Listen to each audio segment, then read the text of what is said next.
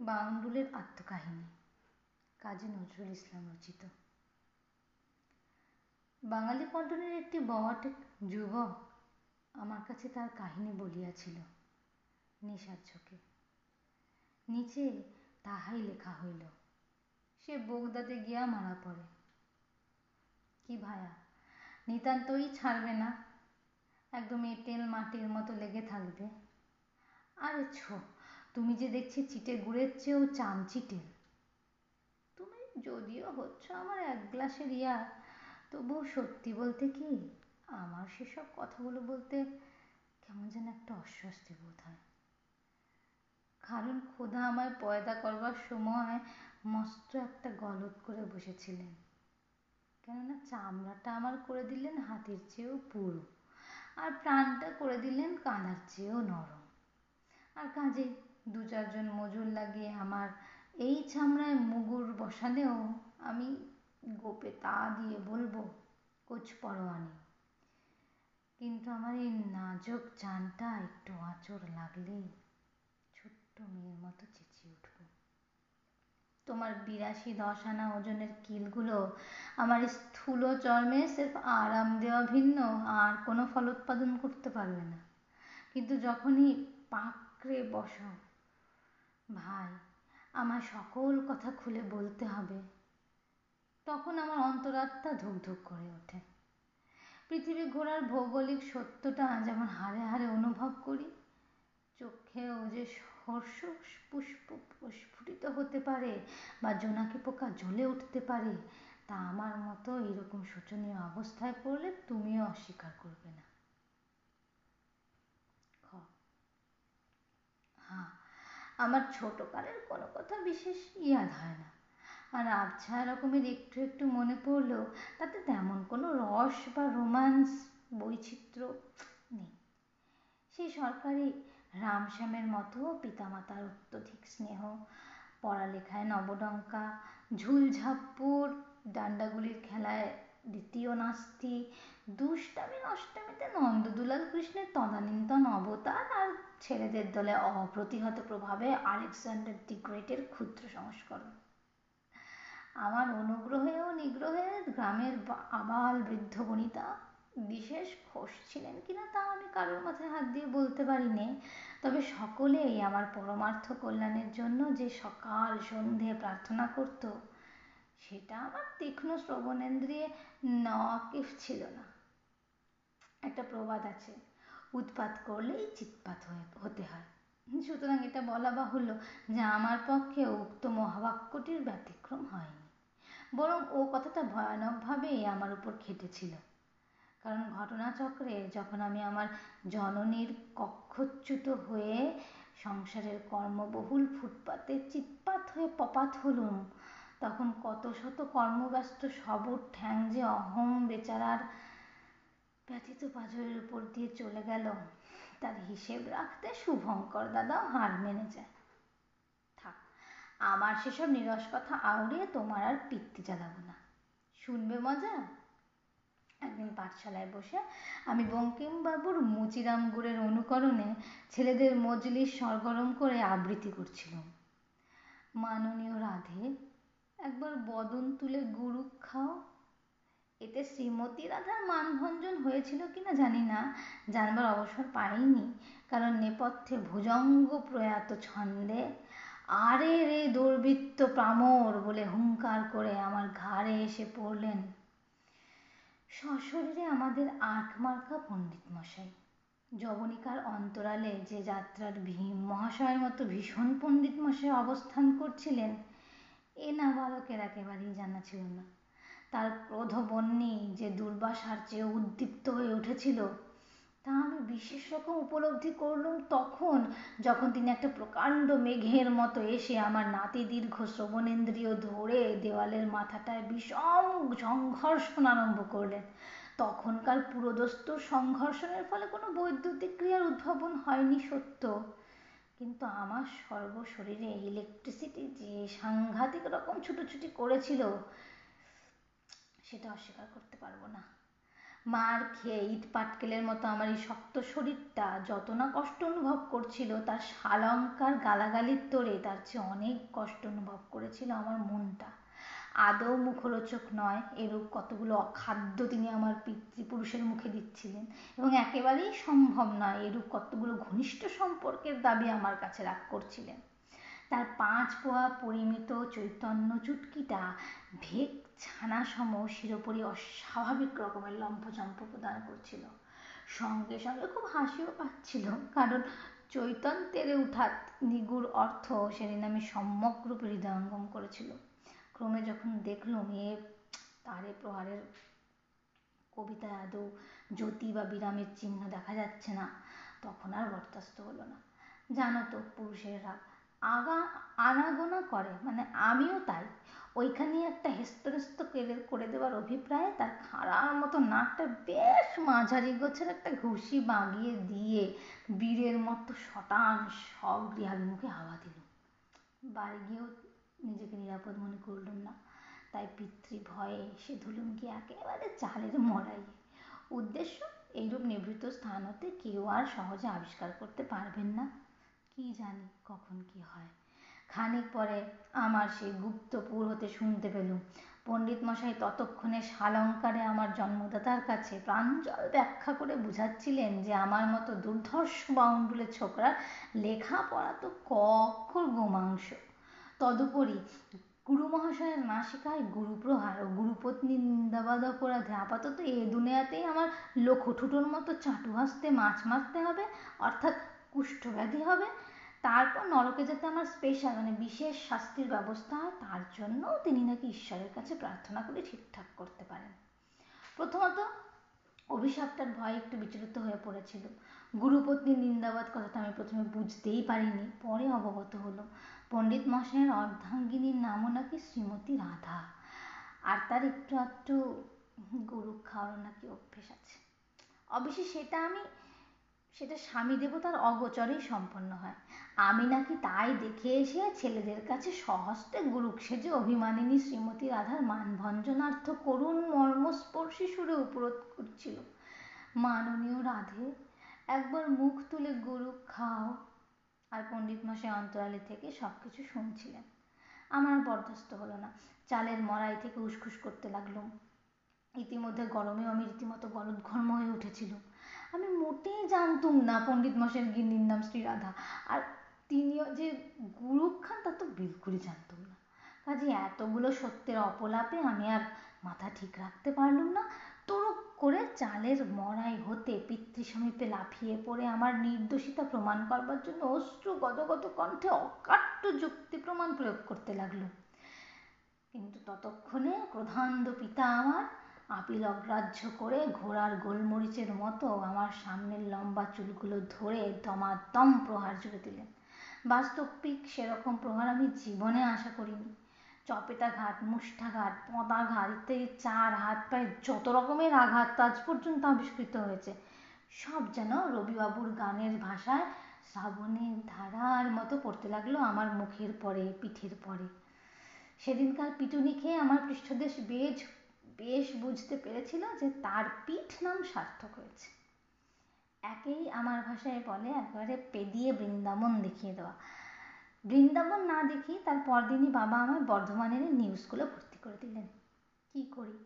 আমি নাচারের মতো সহ্য করতে লাগলাম কথায় বলে, ধরে মারে না সরে ভালো। গ। প্রথম প্রথম শহরে এসে আমার মতো পাড়া গিয়ে গোয়ারকে ভীষণ বিব্রত হয়ে উঠতে হয়েছিল। বিশেষ শহরের ছোকরাদের ওই দৌরাত্মতে সে বেটারা পাড়া গিয়ে ছেলেগুলোকে যেন ইঁদুর পাচার মতো পেয়ে বসে। যা হোক, অল্প দিনে আমি শহুরে কায়দায় কেতাদরস্ত হয়ে উঠলুম। ক্রমে অহম, পাড়া গিয়ে ভূতি, আবার তাদের এক দলের একজন হোমরা চোমরা ওস্তাদ ছোকরা হয়ে পড়ল। সেই আগেকার পগেয়া খচ্চর ছেলেগুলোই যখন, এখন আমায় একেবারে বেশ সমূহ করে চলতে লাগল। বাবা এ শর্মার কাছে বেড়ে ওস্তাদি এ ছেলে হচ্ছে অষ্টধাতু দিয়ে তৈরি। দেখতে দেখতে পড়ালেখা যত না উন্নতি করলুম, তার চেয়ে বহুল পরিমাণে উন্নতি করলুম রাজ্যের যত দুষ্টামির গবেষণা। তখন আমায় দেখলে বর্ধমানের মতো পবিত্র স্থানে ততস্থ হয়ে পড়ত। ক্রমে আমাদের মতো একটা দল পেকে উঠল। পুলিশের ঘাড়ে দিন কতক এগারো ইঞ্চি ঝাড়তে তারা আমাদের সঙ্গে গুপ্ত সন্ধি করে ফেলল। এইরূপে ক্রমেই আমি নিচু দিকে গড়িয়ে যেতে লাগল। তাই বলে যে আমাদের দিয়ে কোনো ভালো কাজ হয় হয়নি তা বলতে পারবে না। মিশন কুষ্ঠরোগ দুর্ভিক্ষ প্রভৃতিতে আমাদের ওই বওয়াটে ছেলেদের যা করেছে, তার এক শতাংশের একাংশও করে উঠতে পারেনি ওই গো বেচারা নিরীহ ছাত্রীর দল তারা আমাদের মতো অমন অদম্য উৎসাহ ক্ষমতা পাবে কোথায়? তারা শুধু বইয়ের পোকা। বর্ধমান যখন ডুবে যায় তখন আমরাই শহরের সিকি লোককে বাঁচিয়েছিলাম। সে সময় আমাদের দলে অনেকে নিজের জীবন উৎসর্গ করে আর্থিক জীবন রক্ষা করেছিল। কনফারেন্সে সভা সমিতির চাঁদা আদায়ের প্রধান উদ্যোগ আয়োজনের প্রধান পান্ডা ছিলাম আমরা। আমাদের এই চেষ্টায় sports gymnastic circus, theatre, club প্রভৃতির আড্ডাগুলির অস্তিত্ব অনেক দিন ধরে লোপ পায়নি। পিতার অবস্থা খুব সচ্ছল না হলেও মাসোহারটা ঠিক রকমের পাঠাতেন। তিনি তো আর আমার এত দূর উন্নতির আশা করেননি আর এত খবরও রাখতেন না। কারণ কোনো ক্লাসে আমার প্রমোশন স্টপ হয়নি। বহু গবেষণার ফলেও হেডমাস্টার মশাই আবিষ্কার করতে পারেননি। আমার মতো বওয়াটের ছেলেরা কি করে পাশের নম্বর রাখে? ভায়া, ওইখানেই তো জেনিয়াসের অর্থাৎ প্রতিভার পরিচয়। চুরি বিদ্যা বড় বিদ্যা যদি না পড়ে ধরা। পরীক্ষার সময় চার পাঁচ জোড়া অনুসন্ধিৎস দৃষ্টি আমার পিছনে লেগেই থাকতো। কিন্তু ব্রহ্মা, বিষ্ণু মহেশ্বর যার কুল কিনারা পান না, তাকে ধরবেন পদির ভাই গৌরী শঙ্কর। তাছাড়া খালি চুরি বিদ্যায় কি চলে? কিন্তু অনেক মাথা ঘামাতে হয়। পরীক্ষকের ঘর হতে তার ছেলে বা অন্য কোনো ক্ষুদ্র আত্মীয়ের থ্রু দিয়ে রজত চক্রের বিনিময়ে খাতাটি বিমালুম বদলে ফেলা। প্রেস হতে প্রশ্ন চুরি। প্রভৃতি অনেক বুদ্ধি এসব আমার আয়ত্ত ছিল। সেসব শুনলে তোমার চক্ষু চরক গাছ হয়ে উঠবে যা হোক, এই রকমের যেন প্রকারেণ থার্ড ক্লাসের চৌকাটে পা দিলুম গিয়ে। বাড়ি খুব কম যেতুম, কারণ পাড়াগা তখন আর ভালো লাগতো না। পিতাও বাড়ি না গেলে দুঃখিত হতেন না, কারণ তার বিশ্বাস ছিল আমি এইবার একটা কিছু হয়ে, না হয়ে যাই না। আমাদের গ্রামের কুল্লে আমিই পড়তে এসেছিলুম ইংরেজি স্কুলে। তার উপর আমি নাকি পাশগুলো পক্ষীরাজ ঘোড়ার মতো তরাত্তর ডিঙিয়ে যাচ্ছিলাম। কেবল একজনের আঁখি দুটি সর্বদাই আমার পথ পানে চেয়ে থাকতো। তিনি আমার স্নেহময়ী জননী। মায়ের মন তো এত শত বোঝে না। তাই দু মাস বাড়ি না গেলেই মা কেঁদে আকুল হতেন। সংসারে মার কাছে ভিন্ন আর কারুর কাছে একটু স্নেহ আদর পাইনি। দুষ্টু বদমাইশ ছেলে বলে আমায় যখন সকলেই মারতো, ধমকাতো, তখন মাই কেবল আমার বুকে করে সান্ত্বনা দিতেন। আমার এই দুষ্টুমিটাই যেন তার সবচেয়ে ভালো লাগতো। আমার পিঠে প্রহারের দাগগুলোয় তেল মালিশ করে দিতে দিতে কতদিন তার চোখ দিয়ে অশ্রুন্নদী বয়ে গেছে। যখন থার্ড ক্লাসে উঠলুম তখন বোধহয় মায়ের জিদেই বাবা আমায় চতুষ্পদ করে ফেললেন, অর্থাৎ বিয়ে দিয়ে দিলেন। আমি কোটিদেশ বন্ধনপূর্বক নানা ওজোর আপত্তি দেখাতে লাগল। কিন্তু মায়ের আদালতেও তার অশ্রু জলের ওকালতিতে আমার সমস্ত ওজোর বাতিল ও নামঞ্জুর হয়ে গেল। কি করি? যখন শুভ দৃষ্টি হয়ে গেল তখন তো আর কথাই নেই। তাছাড়া কোনেটি মন্দ ছিল না। আজকালকার বাজারে পাড়া দিয়ে ওরকম কোণে শয়ে একটা মেলে না। বয়সও তার বারো তেরো হয়েছিল। ওই বারো তেরো বছরের কিশোরীটিকেই মা নাকি সমস্ত মেয়ে দেখে বউ করবার জন্য উঠে পড়ে লেগেছিলেন আমারও বয়স তখন উনিশের কাছাকাছি। এতেই নাকি মেয়ে মহলে মাকে কত কথা শুনতে হতো। প্রথম প্রথম কোনে বউ একটা পুটুলির মতো জড়সড় হয়ে তার নির্দিষ্ট একটা কোণে চুপ করে বসে থাকতো। নববধূদের নাকি চোখ তেড়ে চাইতে নেই, তাই সে প্রায় চোখ বুজে থাকতো। কিন্তু অনবরত চোখ বুজে থাকা সেও এক বিভৎস ব্যাপার। তাই সে অন্যের অলক্ষ্যে ভয়ে চকিত দৃষ্টিতে চারিদিকে তাকিয়ে নিত। যদি এই বেহানা ভয় কেউ দেখে ফেলে, তাহলে মহাভারত অশুদ্ধ আর কি। আমাকে দেখলে তার কথাই নেই। নিজেকে কাছিমের মতো তৎক্ষণাৎ শাড়ি, ওড়না প্রভৃতির ভিতরে ছাপিয়ে ফেলত। তখন একজন প্রকাণ্ড অনুসন্ধিৎসু লোকের পক্ষেও বলা দুঃসাধ্য হয়ে উঠত, ওটা মানুষ না কাপড়ের একটা বোচকা? তবে এটা আমার দৃষ্টি এড়াতো না যে আমি অন্যদিকে চাইলেই সে তার বেনারসি শাড়ির ভিতর থেকে চুরি করে আমার দিকে চেয়ে দেখত।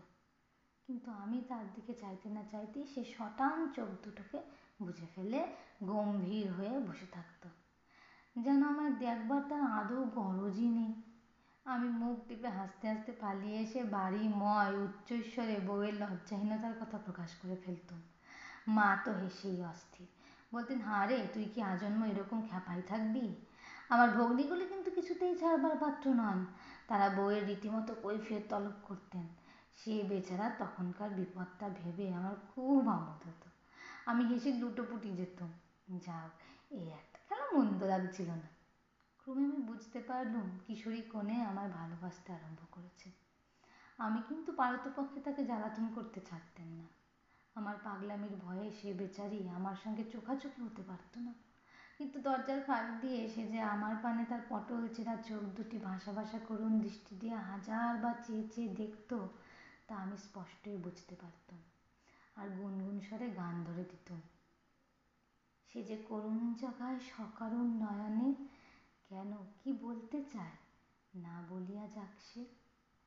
ক্রমে আমারও ভালোবাসা এই ছেলেমেয়ের মধ্যে দিয়ে একাত্ম করে বেরিয়ে পড়তে লাগল।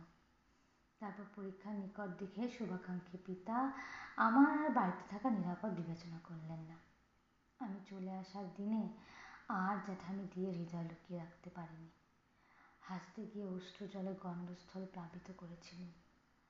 সজল নয়নে তার হাত দুটি ধরে বলেছিল, আমার সকল দুষ্টুমি ক্ষমা করো লক্ষ্মীটি আমার মনে রেখো, সে মুখ ফুটে কিছু বলতে পারলে না, কিন্তু তার ওই চোখের জলই যেন বলে দিলে, সে আমায় কত ভালোবেসে ফেলেছে। আমি ছেড়ে দেবার পর সে বিছানায় উপর হয়ে পড়ে অব্যক্ত স্বরে কাঁদতে লাগল। আমি চোখে রুমাল চাপা দিয়ে কোনো রকমে নিজের দুর্বলতাকে সম্বরণ করে ফেললাম। কি জানতো। আমার সেই প্রথম সম্ভাষণের শেষ বিদায় সম্ভাষণ। আমার সেই প্রথম চুম্বনই শেষ চুম্বন। কারণ আর তাকে দেখতে পাইনি। আমি চলে আসবার মাস দুই পরেই পিত্রালয়ে এসে আমার চির জনমের মতো কাঁদিয়ে চলে যায়। প্রথম যখন সংবাদটা পেলুম, তখন আমার কিছুতেই বিশ্বাস হলো না। এত বড় দুঃখ দিয়ে সে আমার চলে যাবে। আমার এই আহত প্রাণ চিৎকার করে কাঁদতে লাগল। না গোনা সে মরতেই পারে না। স্বামীকে না জানিয়ে সে এমন করে চলে যেতেই পারে না। সব শত্রু হয়ে তোমার বিরুদ্ধে মিথ্যা কথা জানিয়েছে। আমি পাগলের মতো রাবেয়াদের বাড়ি গিয়ে হাজির হলুম। আমায় দেখে তারা তাদের পুরনো শোক আবার নতুন করে জেগে উঠল। বাড়িময় এক উচ্চ ক্রন্দনের হাহাকার রোল আমার হৃদয়ে বজ্রের মতো এসে পড়ল। আমি মূর্ছিত হয়ে পড়লুম। আর তার মৌন সৃজন আমার পাষাণ বক্ষ সিদ্ধ করবে না। একটি কথাও বলতে পারেনি সে। সে যাবে না, কখনো যাবে না না। আর অভিমানিনী, ফিরে এসো ফিরে এসো। সে এলো না, যখন নিঝুম রাত্রির কেউ জেগে নেই, কেবল একটা ফেরু ফেউ ফেউ চিৎকার করে আমার বক্ষের স্পন্দন দ্রুততর করে তুলছিল। তখন একবার তার গোড়ের উপর গিয়ে উপর হয়ে পড়লুম রাবেয়া, প্রিয়তমে, একবার ওঠো। আমি এসেছি। সকল দুষ্টামি ছেড়ে এসেছি। আমার সারা বক্ষ জুড়ে যে তোমারই আলেখ্য আঁকা। তাই দেখাতেই নিভৃত গোরস্থানে নীরব জামিনীতে একা এসেছি। ওঠো অভিমানিনী। রাবেয়া আমার কেউ দেখবে না, কেউ জানবে না। কবর ধরে সমস্ত রাত্রির কাঁদলুম। রাবেয়া এলো না। আমার চারদিকে একটা ঘূর্ণি ঝড় হু হু করে কেঁদে ফিরতে লাগল। ছোট্ট শিউলি গাছ থেকে শিশির সিক্ত ফুলগুলো আমার মাথায় ঝরে পড়তে লাগল। ও আমার রাবেয়ার অশ্রুবিন্দু? না, কারও শান্ত না। দু একটা ধসে যাওয়া কবরে দপ দপ করে আলে আর আলো চলে উঠতে লাগল। আমি শিউরে উঠলুম। তখন ভোর হয়ে গেছে। একটা দীর্ঘশ্বাস ফেলে সর্বাঙ্গে তার কবরের মাটি মেখে আবার ছুটে এলুম বর্ধমানে। হায় সে তো চলে গেল। কিন্তু আমার প্রাণের স্মৃতির যে আগুন জ্বলে গেল, সে তো আর নিবল না। সে আগুন যে ক্রমেই বেড়ে চলেছে, আমার বুক যে পুড়ে ছারকার হয়ে গেল প্রাণ পোড়ানো স্মৃতির আগুন ছাড়া আর একটা নিদর্শন যে সে রেখে যায়নি। যাতে করে আমার প্রাণে এতটুকু সান্ত্বনা পেত। সেই যে আঘাত পেলুম, তাতে আমার বুকের পাঁজর ভেঙে চূর্ণ করে দিল। আমি আর উঠতে পারলুম না। দিন যায়, থাকে না। আমারও নিরাশ দিনগুলো কেটে যেতে লাগল কোনো রকমে। ক্রমে ফার্স্ট ক্লাসে উঠলুম, তখন অনেকটা শুধরেছি। ইতিমধ্যে বর্ধমান নিউ স্কুল উঠে যাওয়ায় তার ছাড়া অন্য জায়গায় গেলে কতটা প্রতিষ্ঠিত হতে পারব আশায় আমি রানীগঞ্জে এসে পড়তে লাগল। আমাদের ভূতপূর্ব হেডমাস্টার রানীগঞ্জের সিয়ারসোল রাজ স্কুলের হেডমাস্টারই পদ পেয়েছিলেন। তার পুরানো ছাত্র বলে তিনি আমায় স্নেহের চোখে দেখতে লাগলেন। আমি পড়ালেখা একটু মন দিলুম। কিন্তু ইতিমধ্যে আর একটা বিভ্রাট বেঁধে গেল। আমার আবার বিয়ে হয়ে গেল। তুমি শুনে আশ্চর্য হবে। আমি এ বিয়েতে কোনো ওজোর আপত্তি করিনি। তখন আমার মধ্যে সে উৎসাহ, সে একগুয়েমি আর ছিল না। রাবেয়ার মৃত্যুর সঙ্গে আমি যেন একেবারেই পরনির্ভরশীল বালকের মতো হয়ে পড়লুম। যে যা বলতো তাদের উদাসীনের মতো হাঁ বলে দিত। কোনো জিনিস তলিয়ে বুঝবার বা নিজের স্বাধীন মতো প্রকাশ করবার ক্ষমতা যেন তখন আমার আদৌ ছিল না। আমার পাগলামি, হাসি সব শুকিয়ে কাঠ হয়ে গিয়েছিল। এইসব দেখেই বোধহয় মা আমার আবার বিয়ে দেবার জন্য পাগল হয়ে গিয়েছিলেন। তাছাড়া আমি আরও ভেবেছিলুম হয়তো এই নবরার মধ্যেই আমার রাবেয়াকে ফিরে পাবো। আর তার স্নেহ কোমল স্পর্শ হয়তো আমার বুকের দারুণ সুখ যন্ত্রণার মধ্যে শান্তি আনতে পারবে। কিন্তু হায়, যার জীবন চিরকালই এইরকম বিষাদময় হবে বলে বিধাতার মন্তব্য বইতে লিখিত হয়ে গেছে? সবর ও শোকর্ভিনান্নগতি তার কপাল চিরদিনই পড়বে। নববধূ সখিনা দেখতে শুনতে মন্দ নয়, তাই বলে ডানা কাটা পরিও নয়। আর আমার নিজের চেহারার গুণ বিচার না করে ওরকম একটা পরীর কামনা করাও অন্যায় ও ধৃষ্টতা। গুণও আমার তুলনায় অনেক বেশি। সে সব বিষয়ে কোথাও নিখুঁত ছিল না। আজকালকার ছোকরা নিতান্ত বেহায়ার মতো নিজে বউ পছন্দ করে আনেন। নিজের শরীর যেন আবলুস কাঠের চেয়েও কালো। আর কেদ বা কেদ কাঠের চেয়েও এবড়ো খেবড়ো, সেদিকে দৃষ্টি নেই। কিন্তু বউটির হওয়া চাই দস্তুর মতো দুধে আলতার রং। হরিণের মতো নয়ন, অন্তত পটল চেরা তো চাই। সিংহের মতো কটি দেশ, চাঁদের মতো মুখ, কোকিলের মতো কণ্ঠস্বর রাজহংসীর মতো গমন, রাতুল চরণ কমল কারণ মান ভঞ্জনের সময় যদি দেহি, পদপল্লভম, উদারম বলে তার চরণ ধরে ধন্না দিতে হয়, আর সেই চরণ যদি গড ফরবিট খোদা না করেন, গদাধরের পিসির ঠ্যাঙের মতো শক্ত কাঠ করা হয়, তাহলে বেচারা একটা আরাম পাওয়া হতে যে বঞ্চিত হয়। আর বেজায় রসভঙ্গও হয় তৎসঙ্গে আরও কত কি কবি প্রসিদ্ধির চিজবস্তু সে সময় আমার আর এখন ইয়াদ নাই। এসব বোকারা ভুলেও ভাবে না যে মেয়েগুলো নিতান্ত সতীলক্ষ্মী, গোবেচারা জাঁত হলেও তাদের একটা পছন্দ আছে। তারাও ভালো বর পেতে চায়। আমরা যত সব পুরুষ মানুষ বেজায় স্বার্থপর বলে তাদের কোনো কষ্ট দেখেও দেখিনি। মেয়েদের বুক ফাটে তো মুখ ফোটে না, ভাব আমি বিলকুল না পছন্দ করি। অন্তত যার সারা জীবনটা কাটতে হবে পরোক্ষেও যদি তার সম্বন্ধে বেচারীরা কিছু বলতে কইতে না পায়, তবে তাদের পোড়া কপালের নাম সার্থক হয়েছে বলতে হবে। থাক, আমার মতো চুনোপুটির এমন ছেদ কথায় বিজ্ঞ সমাজকে এত করবেনই না। অধিকন্তু হয়তো আমার সমস্ত লোম শূন্য করে তাতে কোনো বিশেষ পদার্থ ঢেলে দিয়ে তাদের সীমানার বাইরে তাড়িয়ে দেবেন। অতএব আমার নিজের কথাই বলে যাই। নবপরিণীতা, সখিনার এসব গুণ থাকা সত্ত্বেও আমি তাকে ভালোবাসতে পারলাম না। অনেক রিহার্সাল দিলুম, কিছুতেই কিছু হলো না। হৃদয় নিয়ে ছিনিমিনি খেলার অভিনয় যেন আর ভালো লাগছিল না। তাছাড়া তুমি বললে হয়তো বিশ্বাস করবে না, রাবেয়া যেন আমার হৃদয় জুড়ে রানীর মতো সিংহাসন পেতে বসেছিল। সেখানে অন্য কারোর প্রবেশাধিকার ছিল না। একনিষ্ঠ প্রেমে মানুষকে এতটা আত্মহারা যদি না করে ফেলতো, তবে কায়েস মজনু হলে হয়ে লাইলির জন্য এমন করে বনে পাহাড়ে ছুটে বেড়াতো না। ফরহাদের ওরকম পরিণাম হতো না। সখিনা কত ব্যথা পাচ্ছে বুঝতে পারত। কিন্তু হায়, বুঝেও কিছু বুঝতে পারতুম না। বিবাহিতা পত্নীর প্রতি কর্তব্যের অবহেলা আমার বুকে কাঁটার মতো বিচ্ছিল মা ক্ষুণ্ণ হলেন। বোনেরা বউকেই দোষী সাব্যস্ত করে তালিম করতে লাগল। কিন্তু কোথায় কি ফাঁক রয়ে গেল জানি না। কিছুতেই তার হৃদয়ের সঙ্গে আমার হৃদয়ের মিশ খেল না। সে গেতে মাটি ভিজিয়ে দিলে, তবু আমার মন ভিজল না। অনুশোচনা আরও বাক্য জ্বালার যন্ত্রণায় বাড়ি ছেড়ে পালিয়ে এলো। রাবে আমার বুকে যে আঘাত দিয়ে গিয়েছিল তা সইতে পারছিলাম না। তার উপর খোদা এ কি করলুম? নিতান্ত অর্বাচীনের মতো। এ হতভাগিনীর জীবন কেন আমার সঙ্গে এমন করে জড়িয়ে ফেলল অসহ্য, বৃশ্চিক যন্ত্রণা কাটার ছুরির মতো আমার আগেকার আঘাতটায় খোঁচা মারতে লাগল। আমি পাগল হয়ে যাবার মতো হলুম। এরই মধ্যে রানীগঞ্জে এসে টেস্ট এক্সামিনেশন দিলাম। সমস্ত বছর বলে কাটিয়েছি। পাশ করব কোত্থেকে? আগেকার সে চুরিবিদ্যারও প্রবৃত্তি ছিল না। অর্থাৎ এখন সাফ বুঝতে পারছ যে টেস্টে অ্যালাউ হয়নি। সুতরাং ওটা উল্লেখ করা নিষ্প্রয়োজন।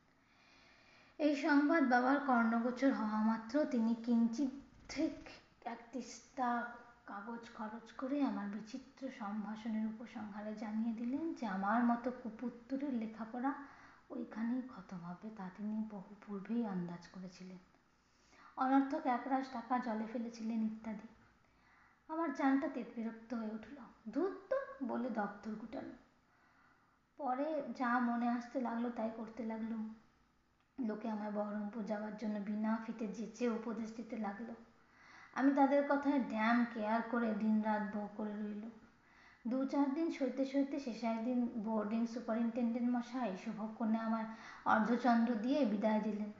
আমি ফের বর্ধমানে চলে এলো আমাদের ছত্রভঙ্গ দলের ভূতপূর্ব গুন্ডাগণ আমায় সাঁ ধরে বরণ করে নিল। পিতা সব শুনে আমায় ত্যায্যপত্র করলেন। এক বছর পরে খবর এলো সখিনা আমায় নিষ্ঠুর উপহাস করে অজানার রাজ্যে চলে গেছে। মরবার সময় নাকি হতভাগিনী আমার মতো পাপিষ্ঠের চরণ তুলোর জন্য কেঁদেছে। আমার ছেঁড়া পুরানো একটা ফটো বুকে করে মরেছে।